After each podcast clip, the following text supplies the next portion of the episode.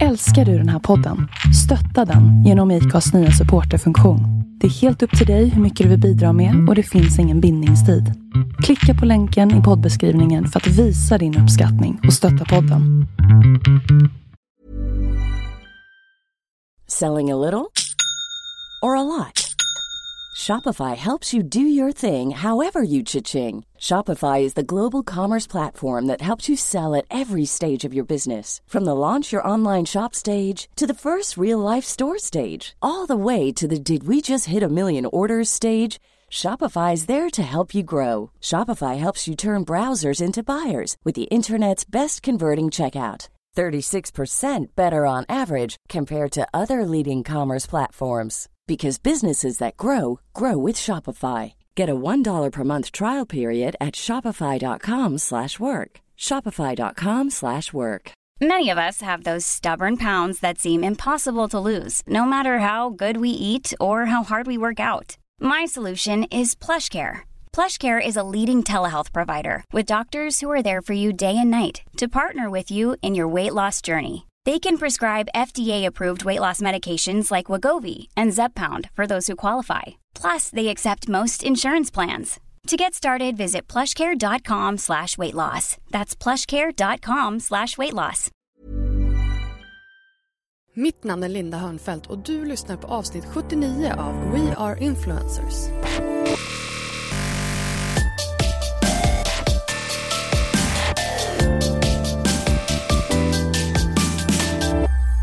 Och varmt välkommen till ett nytt avsnitt av We Are Influencers, en podcast från Influencers of Sweden där jag, Linda Hörnfeldt, är grundare. Eh, mig hittar du till vardags på lalinda.se och eh, lalinda på Instagram. Eh, det här är ju då en specialsäsong av We Are Influencers och den här våren så har vi satt eh, strålkastaren på mikroinfluencers. Eh, det här är alltså profiler som har en väldigt tydlig nisch eh, som har lyckats eh, skapa en karriär av sina sociala medier eh, även fast de inte har superstora följarskara utan de jobbar då mot en väldigt speciell målgrupp. Och idag så ska ni få höra från Angelica Meistedt. Hon titulerar sig som heltidsvandrare. Ett yrke som har möjliggjorts via hennes blogg, Vandringsbloggen. Med Nordens största vandringsblogg i ryggen så har hon byggt ett varumärke kring hikefulness och att våga sig ut i naturen på sina egna villkor. Angelica har prisats både av influencerbranschen och av friluftsbranschen och har precis släppt sin första bok som lämpligt nog heter just Vandra. Hennes författarbiografi lyder så här. Angelica Mistedt är uppväxt med vandringslederna i norra Västmanland, har lärt sig överlevnadskunskap i Försvarsmakten och har pilgrimsvandrat i tre länder. För Angelica, som sedan 2013 driver populära vandringsbloggen, är känslan av att vara ute viktigare än antalet presterade kilometer och höjdmeter. Det tycker jag låter som en väldigt eh, sund inställning till eh, vandrandet, eller till allt egentligen. Eh, vi pratar i alla fall om nörderi, om eh, friluftsmens och hur mycket bloggcommunityt har betytt för Angelica i hennes resa till, till där, där hon är idag. Här kommer min intervju med Angelica Meistedt.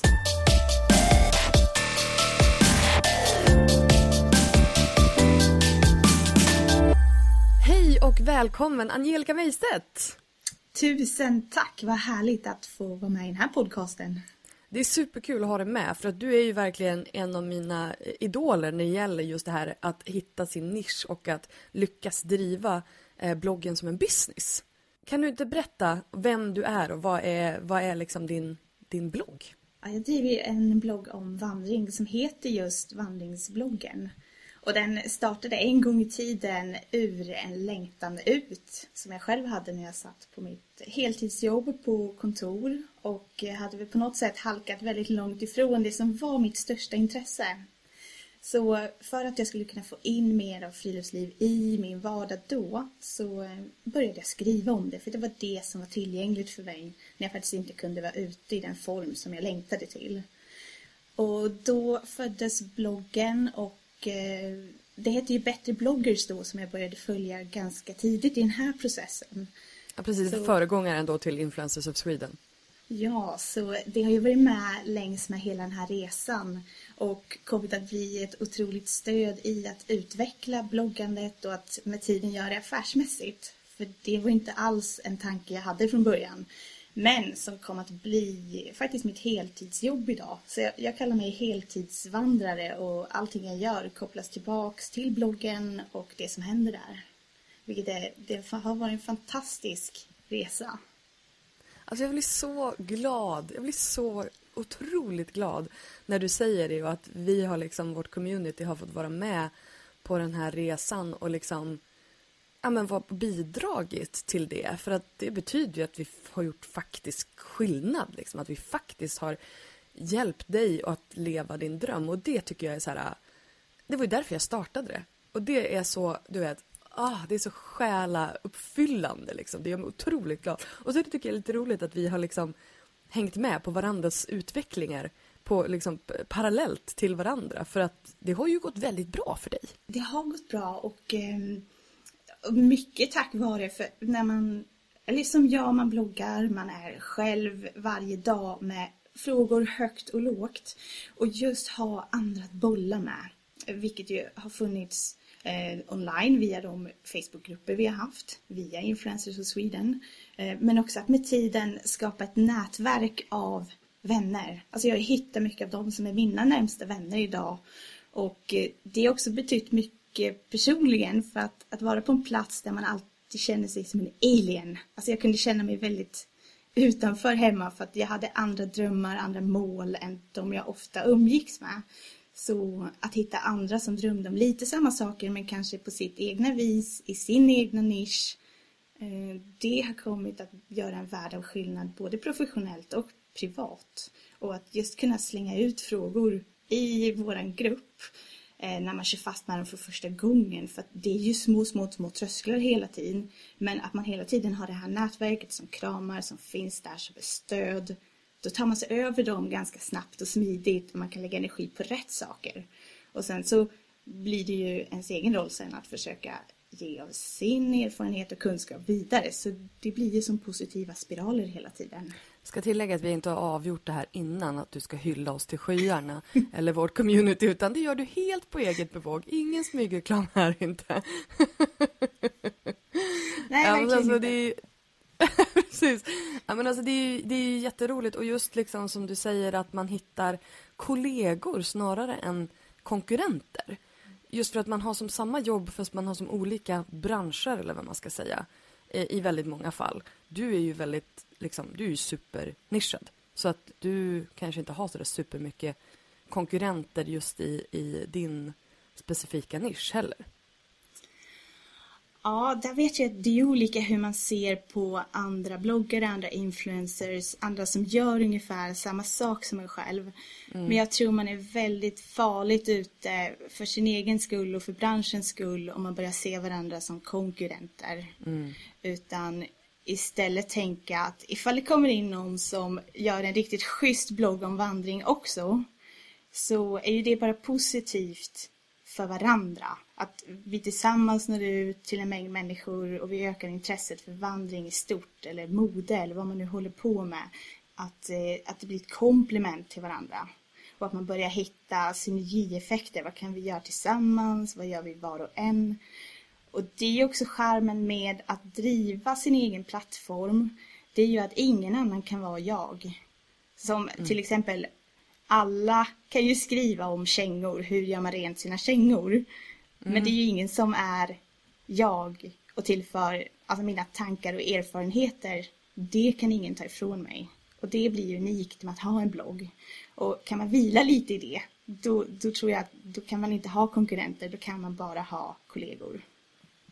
Alltså det här för mig tillbaka till en av de första gångerna som vi hängde då jag faktiskt coachade dig eh, i det här. Och då vi pratade väldigt mycket om just det här att du skulle visa mer av dig själv och att, att eh, för att det var väldigt mycket så här, det var ganska anonymt eh, back then. Då, då var det liksom mest vandring och liksom de här eh, Ja, men det var väldigt mycket kunskap, men det var inte så personligt. Och att se vad du har liksom tagit det ifrån till att nu vara på omslaget av din egen bok. Liksom. Alltså, det är ju en enorm resa på så kort tid. Ja, jag är väldigt introvert som person. Eh, ja. Jag har aldrig drivit, jag har aldrig drivit liksom av att stå i centrum. Om jag tittar tillbaks till när jag var liten och hade födelsedagskalas så var det det absolut värsta som hände på hela året för att jag aldrig tyckte om att stå i centrum. Så när jag startade bloggen allra först så var det faktiskt inte en enda bild på mig. Det stod inte mitt namn, jag var inte med på någon bild och du kunde inte spåra det till mig som person. Men jag, som du sa, jag skrev jättemycket sökmotoroptimerade texter. Mm. Eh, och det var ju väldigt hög kvalitet, men det hade ju ingenting med dig att göra. Vilket gör att det blir ju väldigt opersonligt. Men när var det här? När startade du bloggen? Jag startade bloggen 2013. Och mm. då visste jag ingenting om hur man hanterar Wordpress eller hemsidor eller någonting sånt. Så med tiden så kom jag att gå till stadsbiblioteket hemma i Västerås. Alltså jag lånade varenda bok som finns. Då skulle du ha haft min bok. Då hade du liksom bara varit eh, färdig, klart och betart på en gång. Alltså hade den funnits så hade ju det sparat otroligt mycket hjärnverksamhet. Men det var ju inte prat om yrke influencer på den Nej, tiden. Eh, det har hänt så fort eh, som du mm. säger. Eh, så kanske liksom att komma in i rätt tid och det gav eh, skjuts den vägen. Vilket också gjort att jag med bloggen växte snabbt. Mm. Det tog inte lång tid innan den var en av Sveriges mest välbesökta inom den nischen. Mm. Eh, och nu kommer det ju många som också liksom vill vara i området men de har ju mer uppförsbacke för att det är många som är där i början och det är svårt att nå igenom bruset. Men hur tänkte du när du liksom fokuserade, för att det, men, det är ändå så här vandringsblogg, det är inte så här friluftsliv eller hänga i skogen utan det är väldigt så specifikt kring vandring. Har du alltid varit så här att du har älskat att vara ute och vandra på, på det här nördiga viset? Eller var det, är det någonting som också har eh, kommit lite grann via bloggen och kanske har fött varandra så? Ja, om jag ser tillbaks till vad som har varit återkommande i mitt liv, då har det relaterat tillbaks till liksom, skogspromenader med mormor, det har varit vandringar och när jag var i tonåren så var jag väldigt engagerad i Försvarsmakten och något som då kallades frivillig befälsutbildning där jag engagerade mig i över två år läste allt som går att läsa om överlevnad och även praktiserade såklart. Så det var jag och ett gäng killar i tonåren. Jag tror mamma var väldigt orolig. Förlåt. Men allt gick bra. Jag lärde mig otroligt mycket. Eh, då handlade det mycket om att pusha gränserna till max. Alltså vi gjorde saker som att packa ryggsäcken 25 kilo, gå fyra mil om dagen, överleva i skogen mitt i vintern, en vecka utan mat och packning, du vet, det var såna överraskningsövningar att någon kommer och tar all ens packning. Man tror man ska ut och myskampa. Och sen helt plötsligt så står man inför en överlevnadssituation. Det är eh, hardcore alltså. Ja men det var hardcore och det var så roligt. Eh, det var den perioden så gick jag upp Roligt är inte det ordet som jag tänker på först när jag hör det här. Någon kommer och snor ens ryggsäck man ute i vintern i skogen och bara oh fuck. Då hade jag bara så här okej okay, har jag någon täckning på telefonen? Kom och hämta mig med helikopter. det som är spännande är att se vad händer i kroppen, vad händer i gruppen mm. och just för att ha gjort det en gång då betyder det att ja, jag är inte rädd för vad som kan hända mig när jag är ute. Jag vet att jag klarar mig och det har varit en enorm trygghet att ha med. Men sen så kom vandring att betyda något helt annat för mig när tiden har gått vidare eller vad man säger. Men just i tonåren så var det där, ja det, det var ju grejen liksom. Ja men då var det adrenalinkicken liksom. Ja, så det, det är häftigt hur du kan följa med i olika form. Mm. Men nördigt har det nog alltid varit liksom i termer av ja, ja men igen liksom att, att jag sedan läst alla överlevnadshandböcker som finns för att jag drivs av att veta mer, jag är otroligt nyfiken. Mm. Men sen när jag, ja, jag pluggade till civilekonom, jag pluggade till personalvetare och fick ganska snart toppjobb på en av Sveriges största industrikoncerner. Och eh, ja men i det takt med liksom ja, I takt med att övertidstimmarna liksom rasade på så det var ju då friluftsutövandet försvann. Mm. Och det var också då som naturen och att vandra kom att få en helt annan betydelse. För då, då var det mina enda gånger jag hittade ro i själen. Det var när jag var ute. Det var enda mm. gången jag kände att här kan jag andas. Och då kom det att få en till mening som jag aldrig hade kunnat räkna ut på förhand. Och, och, det kom också till en punkt när jag någonstans var tvungen att bestämma hur ska jag leva mitt liv. Och det var tack vare pilgrimsvandring. Jag gav mig ut två långa pilgrimsvandringar. En genom Spanien på 800 kilometer. Och det var när jag visste att det skaver så mycket på den plats jag är nu. Det är någonting som är så fel med de här förutsättningarna jag har. Men jag visste inte vad jag skulle till. Jag visste inte vad jag skulle göra med mitt liv. Så jag gav mig ut på leden igen och vandrade. Och det som händer då, det man gör då, det är att plocka bort allting. Eh, man äter när man är hungrig, man sover när man är trött och man går så långt som kroppen vill gå. Varken mer eller mindre. Man har inga relationer till någon, man är bara sig själv och behöver bara stå till svars för sig själv. Så i det någonstans så, så kommer jag fram till att att jag behöver ha ett liv där jag bestämmer förutsättningarna. Och, och, det blev liksom det som väckte tanken till att ja, men det är egenföretagare jag vill vara, det är egenföretagare jag behöver vara. Eh, för att det är ju helt andra förutsättningar i jobbet.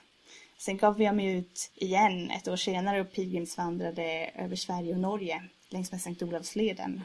Och det var då som jag fick navigera på egen hand, jag tappade bort mig många gånger och var tvungen att hitta tillbaks längs med leden. Leden är väl uppmärkt men jag gick och tänkte på något annat och gick bort mig totalt. Men också det verkar vara lite av poängen också med att pilgrimsvandra, att faktiskt gå i andra tankar. Ja, precis. Alltså jag var verkligen uppfylld av det där, vet du. Och sen går man själv där och det är stora skillnaden mot att gå i Spanien. Att där hade jag utrymmet att tänka som jag nog sökte lite efter. Men också det viktiga som hände där, det var att jag insåg att allting jag behöver har jag inom mig. Jag behöver liksom ingen annan som säger vad jag ska göra, utan jag, jag har allt själv. Och då var steget till att ha vandring som vardag var mycket enklare. För att någonstans så hade jag växt så mycket som människa tack vare det här.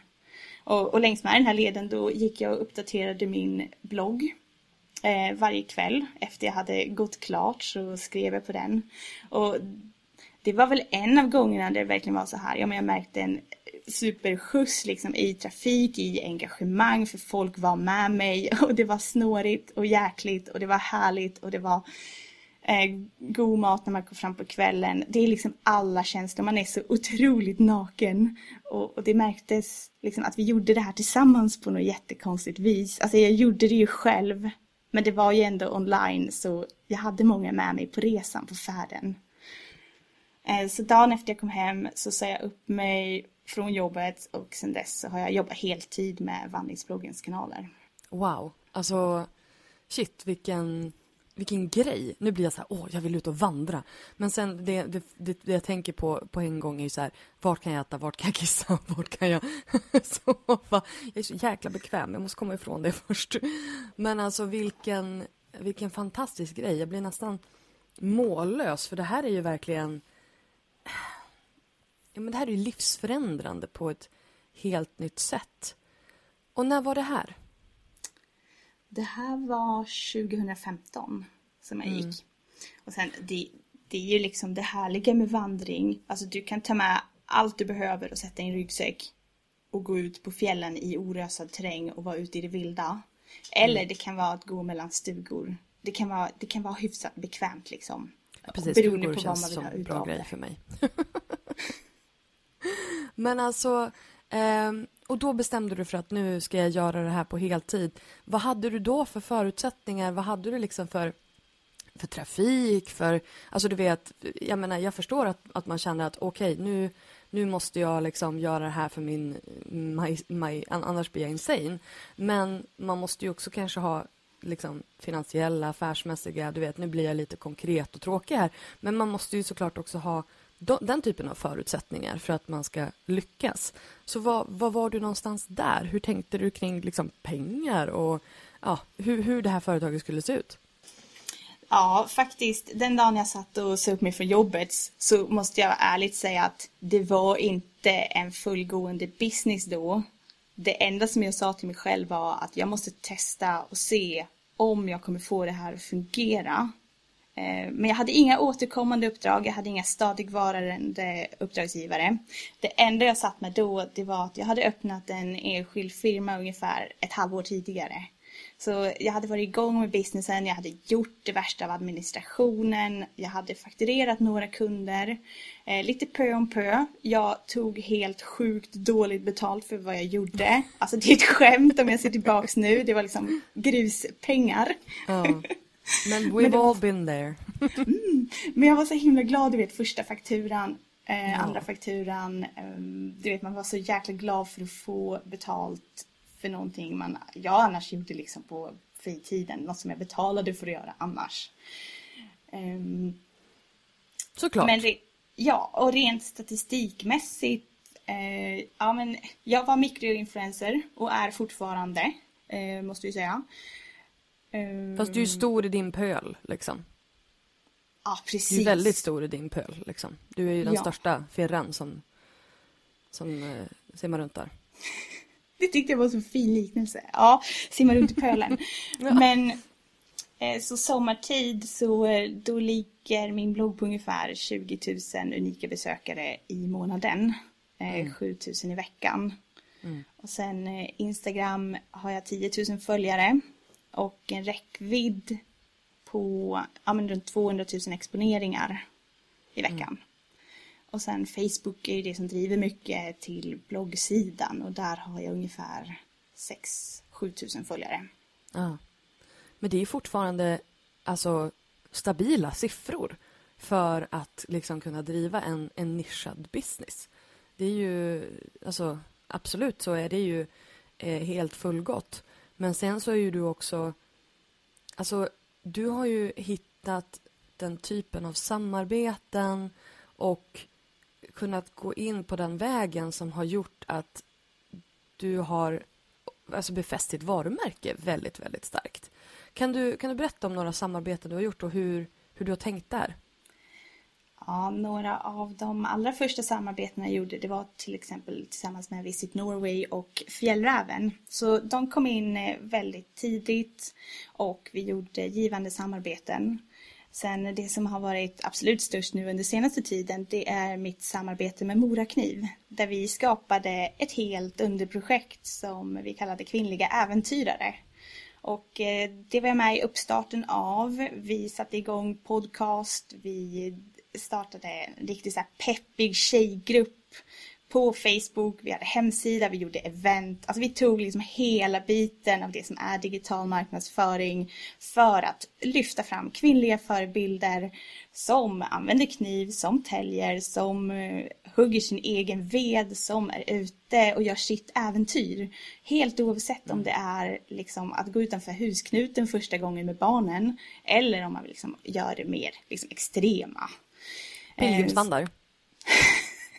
till exempel. Pilgrimsvandring, gå upp för höga berg, ta tuffa mm. toppar. Det är ju så olika vad man själv vill ha ut av det beroende på liksom vart är man i sin friluftscykel. Vad behöver man plocka mm. in i livet?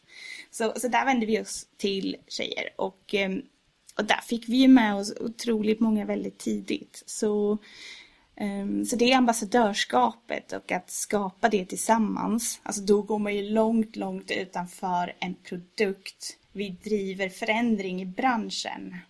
Vi driver de mest tabubelagda frågorna som finns i syfte att göra en förändring.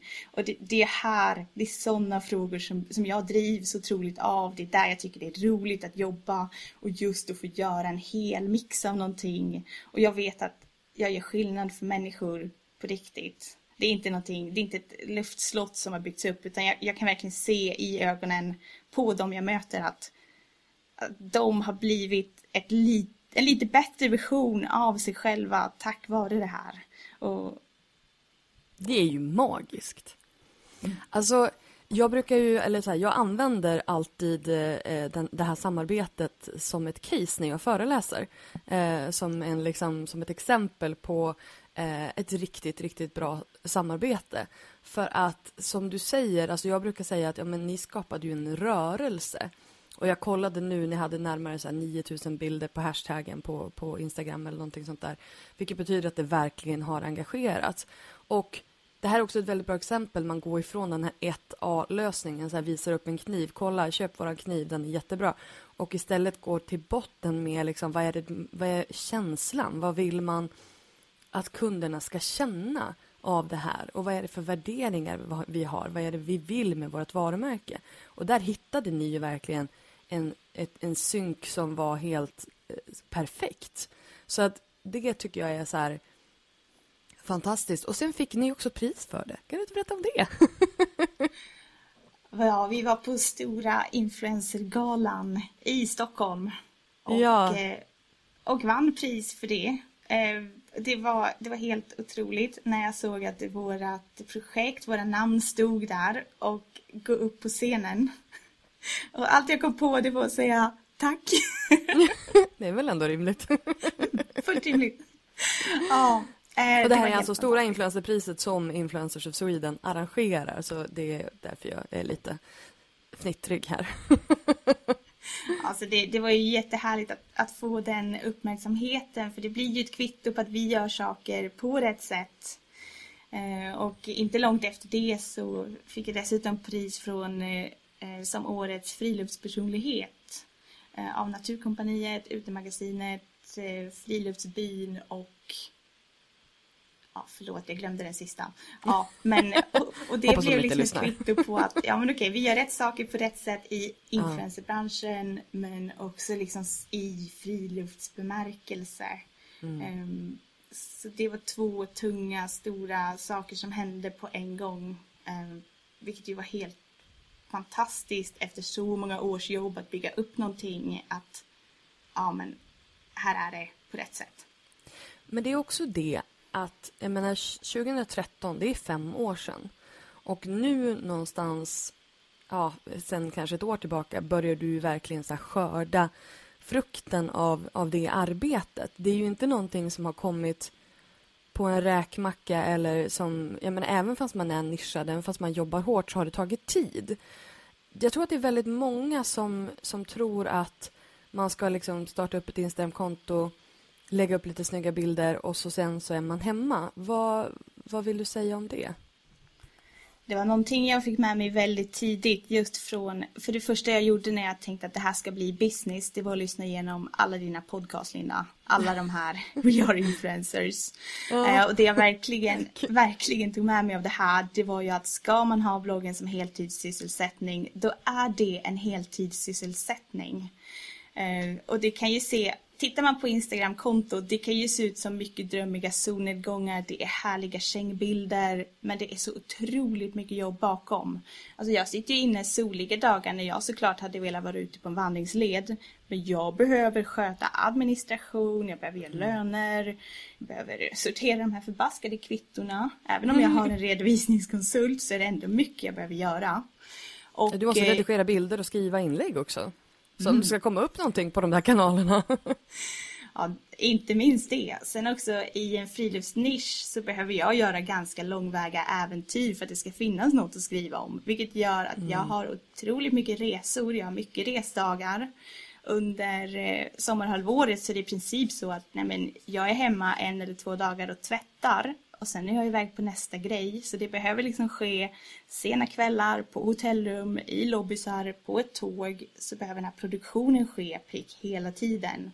I kombination med att jag får ungefär i snitt 40 mejl om dagen. Och gissa då om jag är ute och går en vecka. Det är hela tiden så här backlog. Vissa ja och mm. nej saker går ju ganska smidigt att göra i farten.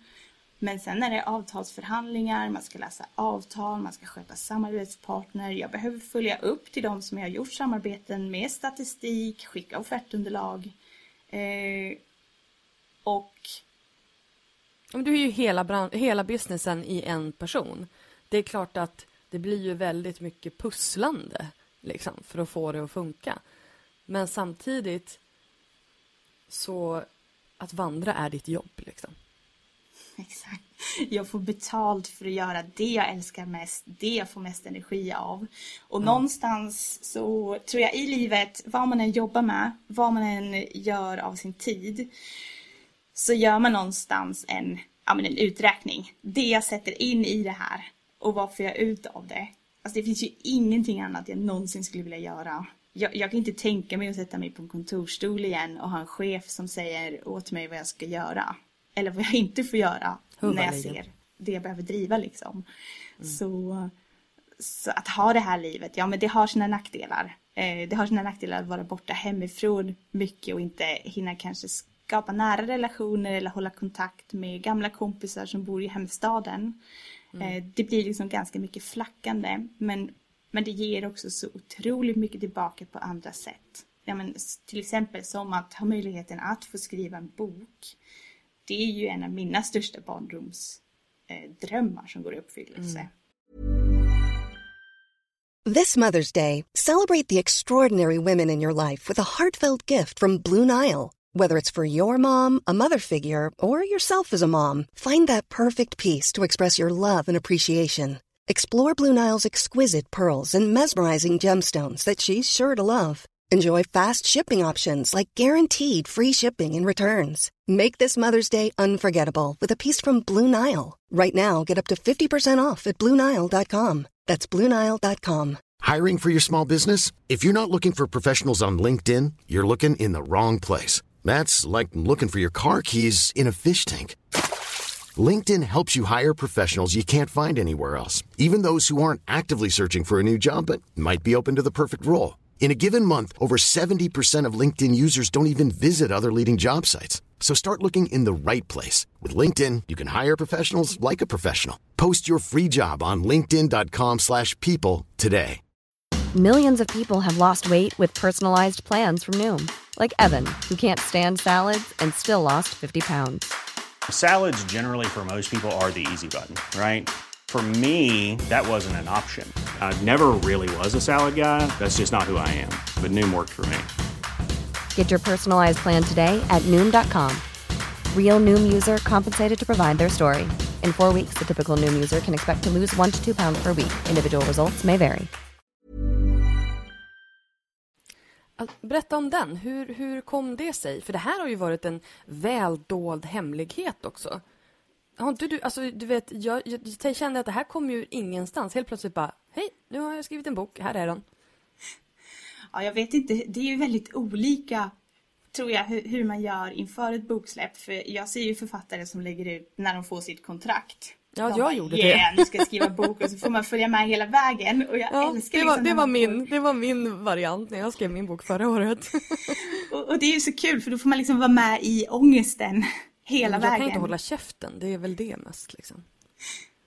nej, och, men, nej, men det var hemligt fram tills, ja men i princip före boksläppet, precis, ja men veckan före. Mm. Men eh, jag har ju alltid haft liksom drafts på manus i olika former. Eh, att det blev en vandringsbok var ganska självklart. Men jag har liksom sju förslag på vandringsböcker. Allt från det här mest filosofiska som kan hända vid vandring till pilgrimsböcker till hur gör man på uh. vintern. Men det här var liksom det mest logiska att starta med för att det är verkligen en bok som vänder sig till både nybörjare och veteranvandrare. Den är väldigt praktisk. Hur gör man? Vart åker man? Och den tar också an liksom lite så grupppsykologi. Hur beter man sig i gruppen när man ska gå ut för att få så himla bra vandring som är möjligt. Så mm. det är liksom allt det jag har lärt mig under min livstid i bokform. Så man behöver inte göra mina misstag. Det, här, det, det var här, man kan fokusera på det härliga liksom. Men hur kom det sig att du skrev en bok då? Ja, det är no någon, någonstans på något vis så kom det sig så att ja, men jag förhandlade med fyra bokförlag samtidigt. Sådär ja. Eh, och det bara ra rasade i mailkorgen av någon anledning förra hösten. Så det var, det var, det var bokförlag som kontaktade dig? Ja, det var bokförlag mm. som kontaktade mig. Eh, jag kontaktade något av dem. Um, och då kom det så här, ja men då fick jag träffa förlagen, jag pratade med dem och de jag till slut valde um, vi hade så himla roligt ihop. Alltså vi satt på vårt första möte en timme, asgarvade. Mm. Eh, vi, vi kom liksom bra överens. Eh, vi liksom twistade till en bra version av vad vi vill ha för slutprodukt. Och då var jag så här, mm. det är så jag gör mina samarbeten överlag. Jag värdesätter otroligt mycket den personliga kontakten. För annars kan det vara ifall, ifall det inte funkar. Så jag håller så mycket med dig. Alltså, halva grejen med att driva eget företag är att man får välja sina kollegor. Man får välja vilka man, man jobbar tillsammans med. Så att jag menar, det, det är en förutsättning för att jag ska göra någonting. Det är att jag gillar personerna som jag jobbar med. Ja, det, det är ju helt otroligt en ynnest att kunna göra det, att få göra det och också mm. en drivkraft. Jag tror också att det är det som gör att man orkar sätta in mycket tid, mycket engagemang. Det är att man hela tiden är i den här ja, men flow-spiralen, om jag får säga så. För man är hela tiden i sitt rätta sammanhang. Och det är både i form av att jag får använda min kompetens, det jag är bäst på, med det jag gör bäst, med det som är min hobby, med människor som får mig att bli mitt bästa jag. Och, och det är det ju sällan på en arbetsplats. Eller jag har inte varit på någon där jag kan säga att det har varit alla de här sakerna samtidigt. Det mm. kanske har varit i mer eller mindre mån, men inte alls på det här viset. För att det är någon annan som väljer. Jag har ett eh, litet citat från dig här som jag vill läsa upp. Eh, om just det här att vara nörd. Eh, att vara nörd är bland det finaste man kan vara i mina ögon. Det betyder dedikation, noggrannhet, vilja och engagemang att lägga tiotusentals timmar på att förfina sina kunskaper och färdigheter inom ett ämne. Eh, och Det här var ett eh, inlägg som du skrev ganska nyligen. Och alltså, jag älskar ju också nördar. Jag håller helt med dig om det här. Men om man ska lyckas inom det här yrket, hur, hur mycket tror du liksom att nörderiet eh, är värt? Jag tror ju alltid att nörderiet är väldigt mycket värt. Och just det här, det spelar ingen roll, jag kan nörda ner mig i hur skriver jag bra texter, jag kan nörda ner mig i hur sökmotoroptimerar jag saker. Um, och lite vad man än väljer, men jag tror att alla har någonting som de brinner mer för än andra saker. Och just att hitta sin grej så. För man kanske älskar att resa. Men man mm. kanske älskar att resa i kombination med något annat. Man kanske älskar att resa till bibliotek. Eller förstår du, att man hittar liksom en, en kombination av sina särintressen.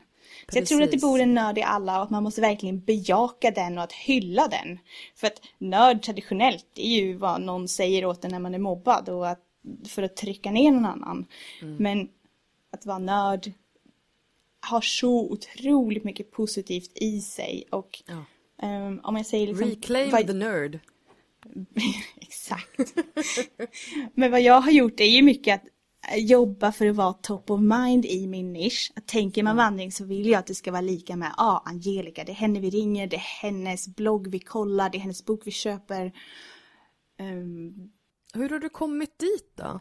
Alltså, du måste ju, alltså absolut att du skapar bra content och sådär, men har du jobbat med, alltså, med PR, alltså du jobbar mycket med SEO, men hur har du liksom fått ut den här spridningen? Har du, för jag menar, jag, jag har ju sett dig på i liksom klassiska PR, alltså platser. Alltså att du har ju liksom fått klassisk press, alltså gammelmedia. Hur har du gått tillväga där? Ja, där tror jag att jag har haft en ganska liksom bra strategi från början. Att jag har ja, men lärt mig att hjälpa dem Eh, som till exempel vet jag att det händer någonting som jag tror att lokalmedia kan vara intresserade av. Då ser jag till att skriva ihop ett pressutskick till dem så att de har information i god tid. Eh, är jag nominerad någonstans då hör jag dels av mig och säger att nej men jag är nominerad till det här priset. Eh, skicka med bilder. För då är det vissa som har plockat upp det i förhand och tyckt att ja, men det är jättekul att det är någon från den här stan som det händer något kul för. Och sen har jag dessutom vunnit priset. Då har det kommit en till artikel och bara åh, Angelica vann faktiskt det här. Mm. Ehm. Fördelen med att komma från en stad som inte är Stockholm, Göteborg, eh, Malmö. Ja men faktiskt, alltså det där är ju, eh, du, du kommer, eller du bor i Västerås. Eh, så att det är liksom, det är tidningarna där och det är samma sak med mig med Övikstidningarna. När det händer grejer kring mig, då hoppar de ju på det. Så det är ju alltså, det är en väldigt bra grej att liksom profilera som någon slags lokal profil så också. Precis. Sen kan, sen kan det också sticka i ögonen på lokala personer, har jag märkt. att man blir lite så här om sig och kring sig. Det ska man inte vara i småstäder, men fuck that. Eh, vi kör på i alla fall. Ja, då får man nog byta yrke ifall man lyssnar på vad folk säger. För folk tycker ju otroligt mycket om precis allt. Så, ja, speciellt om äh, influenceryrket. Men sen är det ju inte bara lokalpress som har hängt på. Det har varit, det blev ganska tidigt, eh, ja men eh, Expressen, Aftonbladet, Dagens Nyheter, Dagens Industri. Det blev facktidningar inom friluftsnischen eh, som Svenska Turistföreningens tidning, Friluftsfrämjandets tidning. Eh, ja, senast eh, BBC hörde av sig och gjorde artikel om eh, svenskt friluftsande. Så då får man liksom ta ett Norden-perspektiv. going international, yes. Ja. Eh, senast också eh, God kväll. Och då börjar det bli liksom ännu mer traditionell media. Eh, jag är mm. bokad på Nyhetsmorgon senare i sommar. Vad roligt. Och, eh, så ja, det är ju verkligen att men jag minns också liksom radio som började höra av sig någon gång ungefär samtidigt som lokaltidningarna. Då var det lokalradio, sen var det riksradio. Eh, för att de hittar när de googlar. Det är den känslan jag får. Att, för det är ofta det är de som har hört av sig till mig mycket oftare än jag har hört av mig till dem.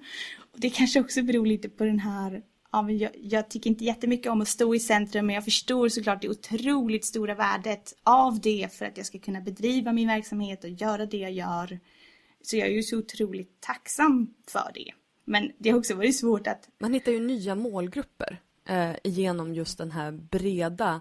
Alltså det här är ju som att då köpa en annons i Aftonbladet eller tv-reklam. Det handlar ju om att liksom just det här top of mind men också om att få in liksom nya eh, besökare. Och då kanske inte nödvändigtvis de som vet om att de är intresserade utan de kanske ser dig på Go'kväll och bara gud det där lät mysigt, jag måste in och läsa mer. För de som googlar och hittar dig, de är ju redan intresserade. Men just att de här är ju ännu längre upp i den här funneln, i den här liksom, vad heter tratten, celltratten.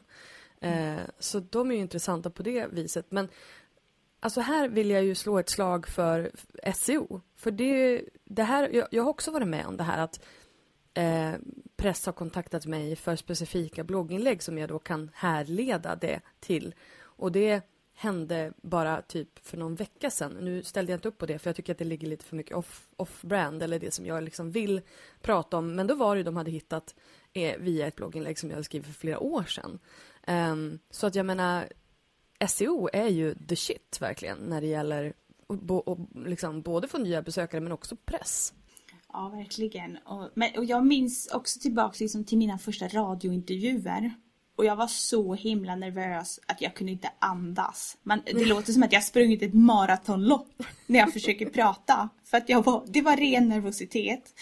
Och det är också så här, eh, man lär sig med tiden. Och det, det önskar jag ännu mer att man pratade om eh, om man säger rent arbetsmiljömässigt för oss som bloggare att mm. någonstans så kanske man är tung inom en viss sak. Alltså jag har alltid älskat att skriva, det kommer lätt för mig. Jag har kämpat mig till att ta bilder bra.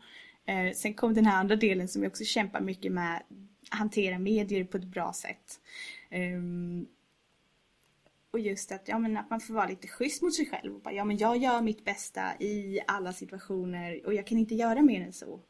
Um, och det, det har också varit liksom en trygghet att, att landa i och som också Influencers of Sweden har hjälpt till med.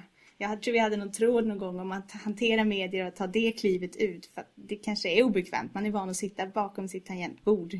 Mm. Och äga liksom. Men samtidigt så är det ju...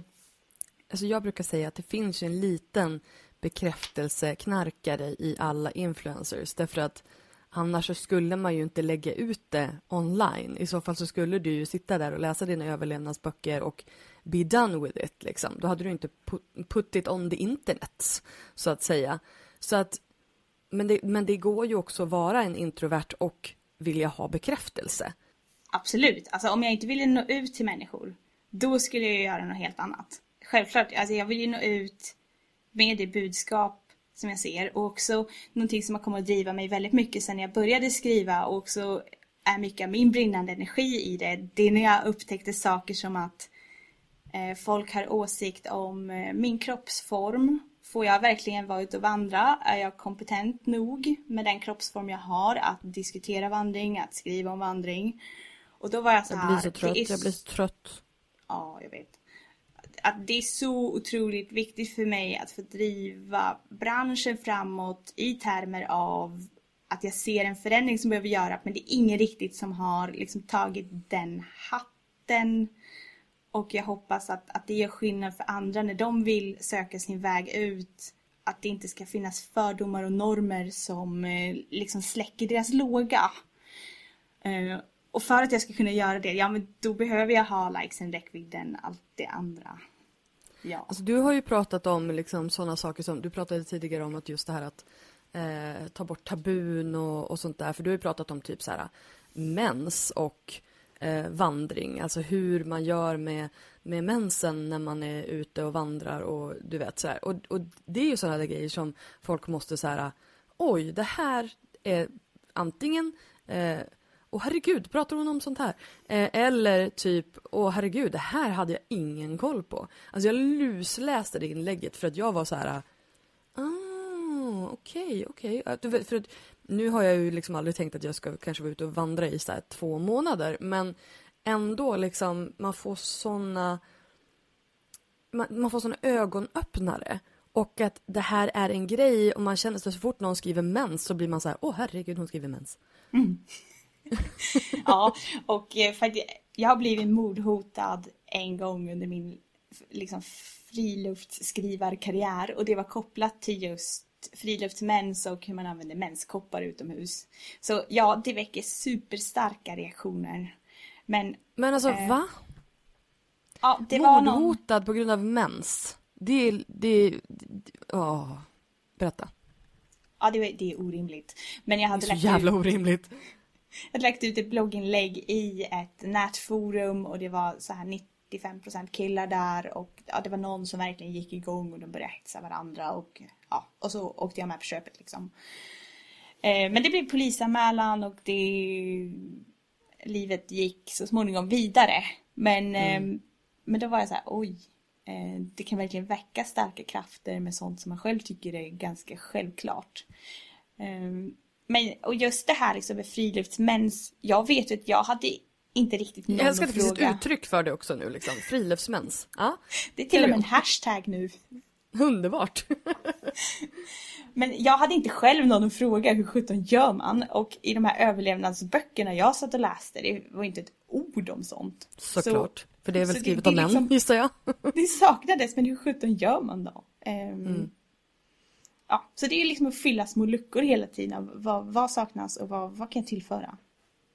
Men alltså som kvinna i den här branschen, för jag kan tänka mig att det är otroligt mycket män, har varit det i alla fall. Nu ser vi ju liksom mer och mer tjejer profilera sig liksom inom friluftsliv och sådär. Men du måste ju ändå känna att det har, alltså har, det, har det varit en, en grej? Eh, om man ser liksom de som utövar det traditionella friluftslivet så är det ungefär 50-50% kvinnor och män. Så eh, utövningsmässigt är inte jättestor skillnad. Sen kan man däremot se att eh, när vi tittar på normer så finns det ju en väldigt tydlig manlig norm vad som är accepterat. Och det är ju i princip diskussioner bland de som blir sponsrade av stora företagen. Det går typ att i termer av att går man upp för Mount Everest med eller utan syrgas. Så jag har verkligen kommit in liksom underifrån på det sättet. Eh, och jag tror ju att jag inte är accepterad i, i, många kretsar för att de ser mig som någon som är ute och dricker kaffe under ett träd. för jag är inte intresserad av att Vilket gå upp för Mount Everest. Nice. det är ju inte liksom, det är inte det jag gör. Det, det är Nej. inte det jag drivs av. Jag, driv, jag har aldrig drivits av topparna utan jag skriver ju om känslan av att vara ute, vad det tillför till mig som människa. Mm. Och det är ett helt annat fokus än vad jag ser liksom bortom utrustning värda flera månadslöner och bortom de höga topparna och de superfitta kropparna som har tagit år att träna upp för att kunna göra det där livsäventyret en gång. Alltså, men, och det handlar ju, för dig så är det mer liksom meditation och, och mindfulness och liksom livsstil. Medans för de här toppjagarna kanske det är mer adrenalin.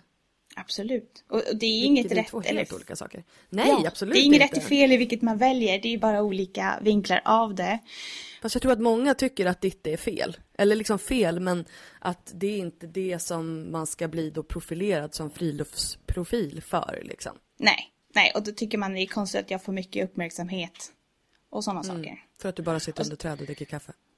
Och sen är det ju fortfarande så liksom i branschen. Eh, ska man träffa marknadschefer, då är det i en bastu långt ute i skogen. Det är öl, det finns inga alkoholfria alternativ. Eh, så på så sätt så är det ju ganska eh, mossigt, eller hur man säger. Eh, And in the bad way. Vi gillar ju mossa annars liksom. mossa är grymt. Det har du rätt i. Förlåt mossan. Förutom när man glider på den ner för ett berg. när, när den liksom är blöt under och så sen så råkar man halka på den, då är den ingen rolig alls. Oh, nej, då ska man ha vandringsstavar. Ja, frasig vitmossa dock, det gillar jag.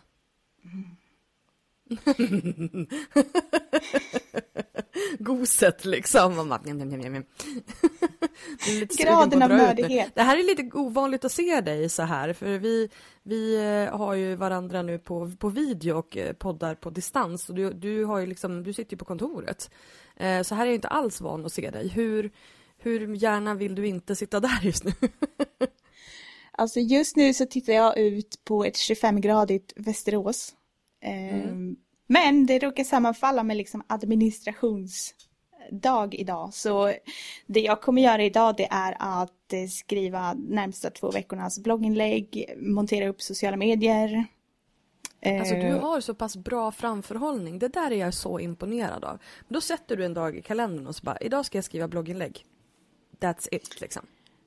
Ja, det, det blir lite så att mellan resor så får man vara ganska hård på det viset. Och annars funkar det liksom inte. För jag gjorde förut så att jag skulle gå- ut med en sak och- var det en onsdag jag skulle gå ut med det då satt jag på morgonen på onsdagen och skrev det. Men då är det, Det är så här, när det, ja, men när det kommer in något oväntat då, då blir Ja, ju kaos. Ja, Nej, ja. och det skiter sig. det är det jag lever i liksom, kaoset. Och så blir det ingen kontinuitet. Och sen framförallt så får man ju gå runt och tänka på det hela tiden. Så när jag satte en plan, det är faktiskt inte jättelänge sedan som jag har en så konkret plan. Alltså det är nog en och en halv månad tillbaka. Men det gjorde så mycket brain space. Bara att veta framåt att det här ska, det här ska jag producera, det finns en ordentlig plan med variation. För att då är det också så här, när jag har gjort det som är på listan, då kan jag vila. För att jag vet att jag har gjort det jag ska göra. För att annars levde jag alltid i känslan av att okej, jag kan göra det här och det här och det här och det här. Och det tar ju inte slut. Nej, och det är ju exakt där som jag tror att många, in, inklusive jag, eh, befinner oss väldigt ofta. Så hur har du gjort den här planen? Alltså rent konkret, vad har du använt? Hur ser det ut? Jag har tagit en mix av inlägg som jag vet fungerar. Och jag har blandat konkreta tips för att mycket av det jag gör det är ju liksom i den här supernördigheten att, att jag vill fortsätta vara liksom konkret och hjälpa vandrare igång. Så det är liksom konkreta tips blandat med personliga tankar. Vilket ger mig utrymme att verkligen så sväva ut riktigt, riktigt personligt. Inte privat men personligt inom, inom ett ämne som jag väljer.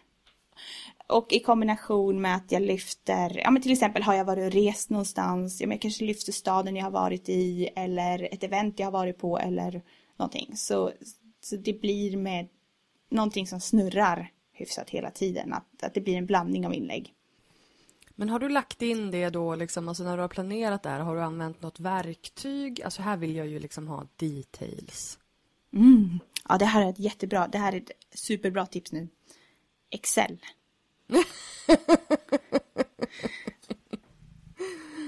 Ljuvligt, ljuvligt. Ja, Ja, men jag, har, jag har provat Trello, jag har provat, jag har provat jättemycket men problemet är att, att det blir fan rörigt i huvudet alltså.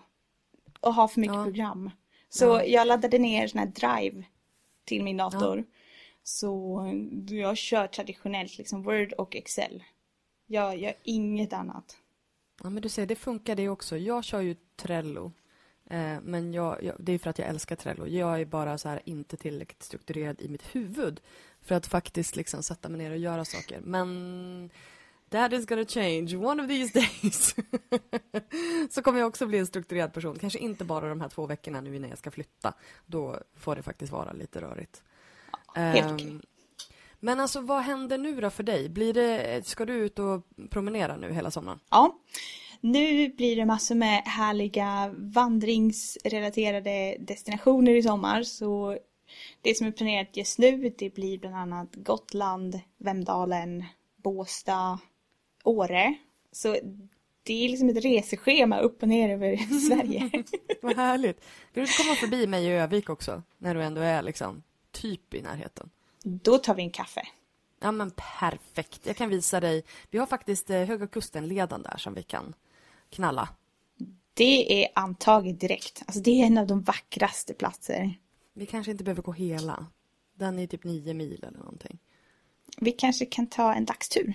Ja, utmärkt. Taget. Den är jag med på. Nu ska jag lära mig från proffset. Alltså du har inte funderat på att göra den här typen av grejer, alltså anordna typ kurser eller eh, workshops eller alltså hur ska du utveckla din business? Ja, det jag gör nu, men det säljer jag mest in till företag. Att då säljer jag Hikefulness workshop kallas det. Och då är det ju, då vänder jag mig verkligen till nybörjare och vi går ut och går en sväng tillsammans. Eh, mm. Rent längdmässigt kanske vi går tre, två kilometer. Men vi gör det under tre timmar. Mm. Så då kombinerar jag lite så här miniföreläsning med att vi är ute i naturen och pratar om naturen. Helt enkelt. Så det, det är liksom någon form av kick-off-grej. Eh, jag tänker om du säljer in till ett företag. Det här borde du kunna sälja in till privatpersoner. Ja, oh, men det är så mycket administration. Förlåt ja. nu alla, men eh, alltså jag har försökt att göra saker till alltså slutanvändare. Men det som händer då är att man vill betala ganska lite i kombination med att jag får fyra miljoner mail som jag inte kan hantera för att Nej, jag, jag måste göra någonting innan. Ja. Och så kommer mm. jag hem och har det här utrymmet att göra workshop. Så det är just det att jag har inte hittat någon bra administrativ lösning för att hantera det på ett proffsigt sätt. För ifall nu någon har frågor om vad ska man ha för skor, hur långt ska vi gå, behöver jag solkräm? För det är ju sånt som händer när man lägger ut ett event. Då måste man liksom vara där och svara. Så tills jag har löst den biten så um, nej, det är inte ett alternativ. Däremot ett företag som tar dit anställda eller en grupp de har av någon anledning. Och dessutom så betalar de ju det pris jag har satt. Då är det ja. väldigt enkelt för mig. Så just nu så rör jag mig i det som är liksom lönsamt på det viset att det är minsta möjliga effort och mesta möjliga reward. Mm. Det är fullt rimligt, fullt rimligt. Men det ska bli intressant att se om du kan ta det här till den breda massan också, för jag tror att eh, de behöver det. Men vi kan ju börja med boken i alla fall. Det är, det är en god, god början om man säger så. Eh, vi ska börja avsluta, men först vill jag ju ha, som jag ber alla mina gäster, dina tre bästa tips för att lyckas som influencer.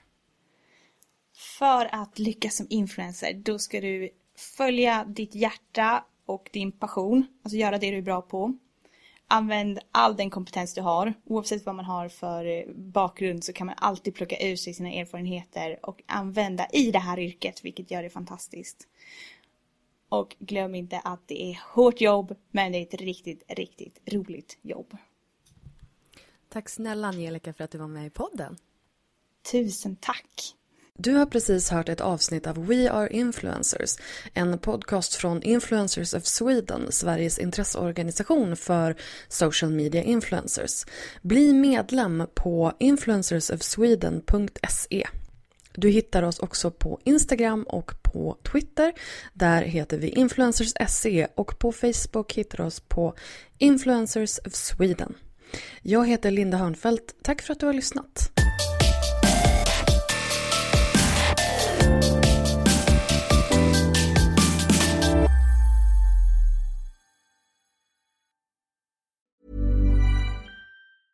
Mom deserves the best, and there's no better place to shop for Mother's Day than Whole Foods Market. They're your destination for unbeatable savings, from premium gifts to show-stopping flowers and irresistible desserts. Start by saving 33% with Prime on all body care and candles. Then get a 15-stem bunch of tulips for just $9.99 each with Prime. Round out Mom's menu with festive rosé, irresistible berry chantilly cake, and more special treats. Come celebrate Mother's Day at Whole Foods Market. Hey, it's Paige DeSorbo from Giggly Squad. High quality fashion without the price tag. Say hello to Quince. I'm snagging high-end essentials like cozy cashmere sweaters, sleek leather jackets, fine jewelry, and so much more. With Quince being 50 to 80% less than similar brands. And they partner with factories that prioritize safe, ethical, and responsible manufacturing. I love that. Luxury quality within reach. Go to quince.com slash style to get free shipping and 365 day returns on your next order. Quince.com slash style.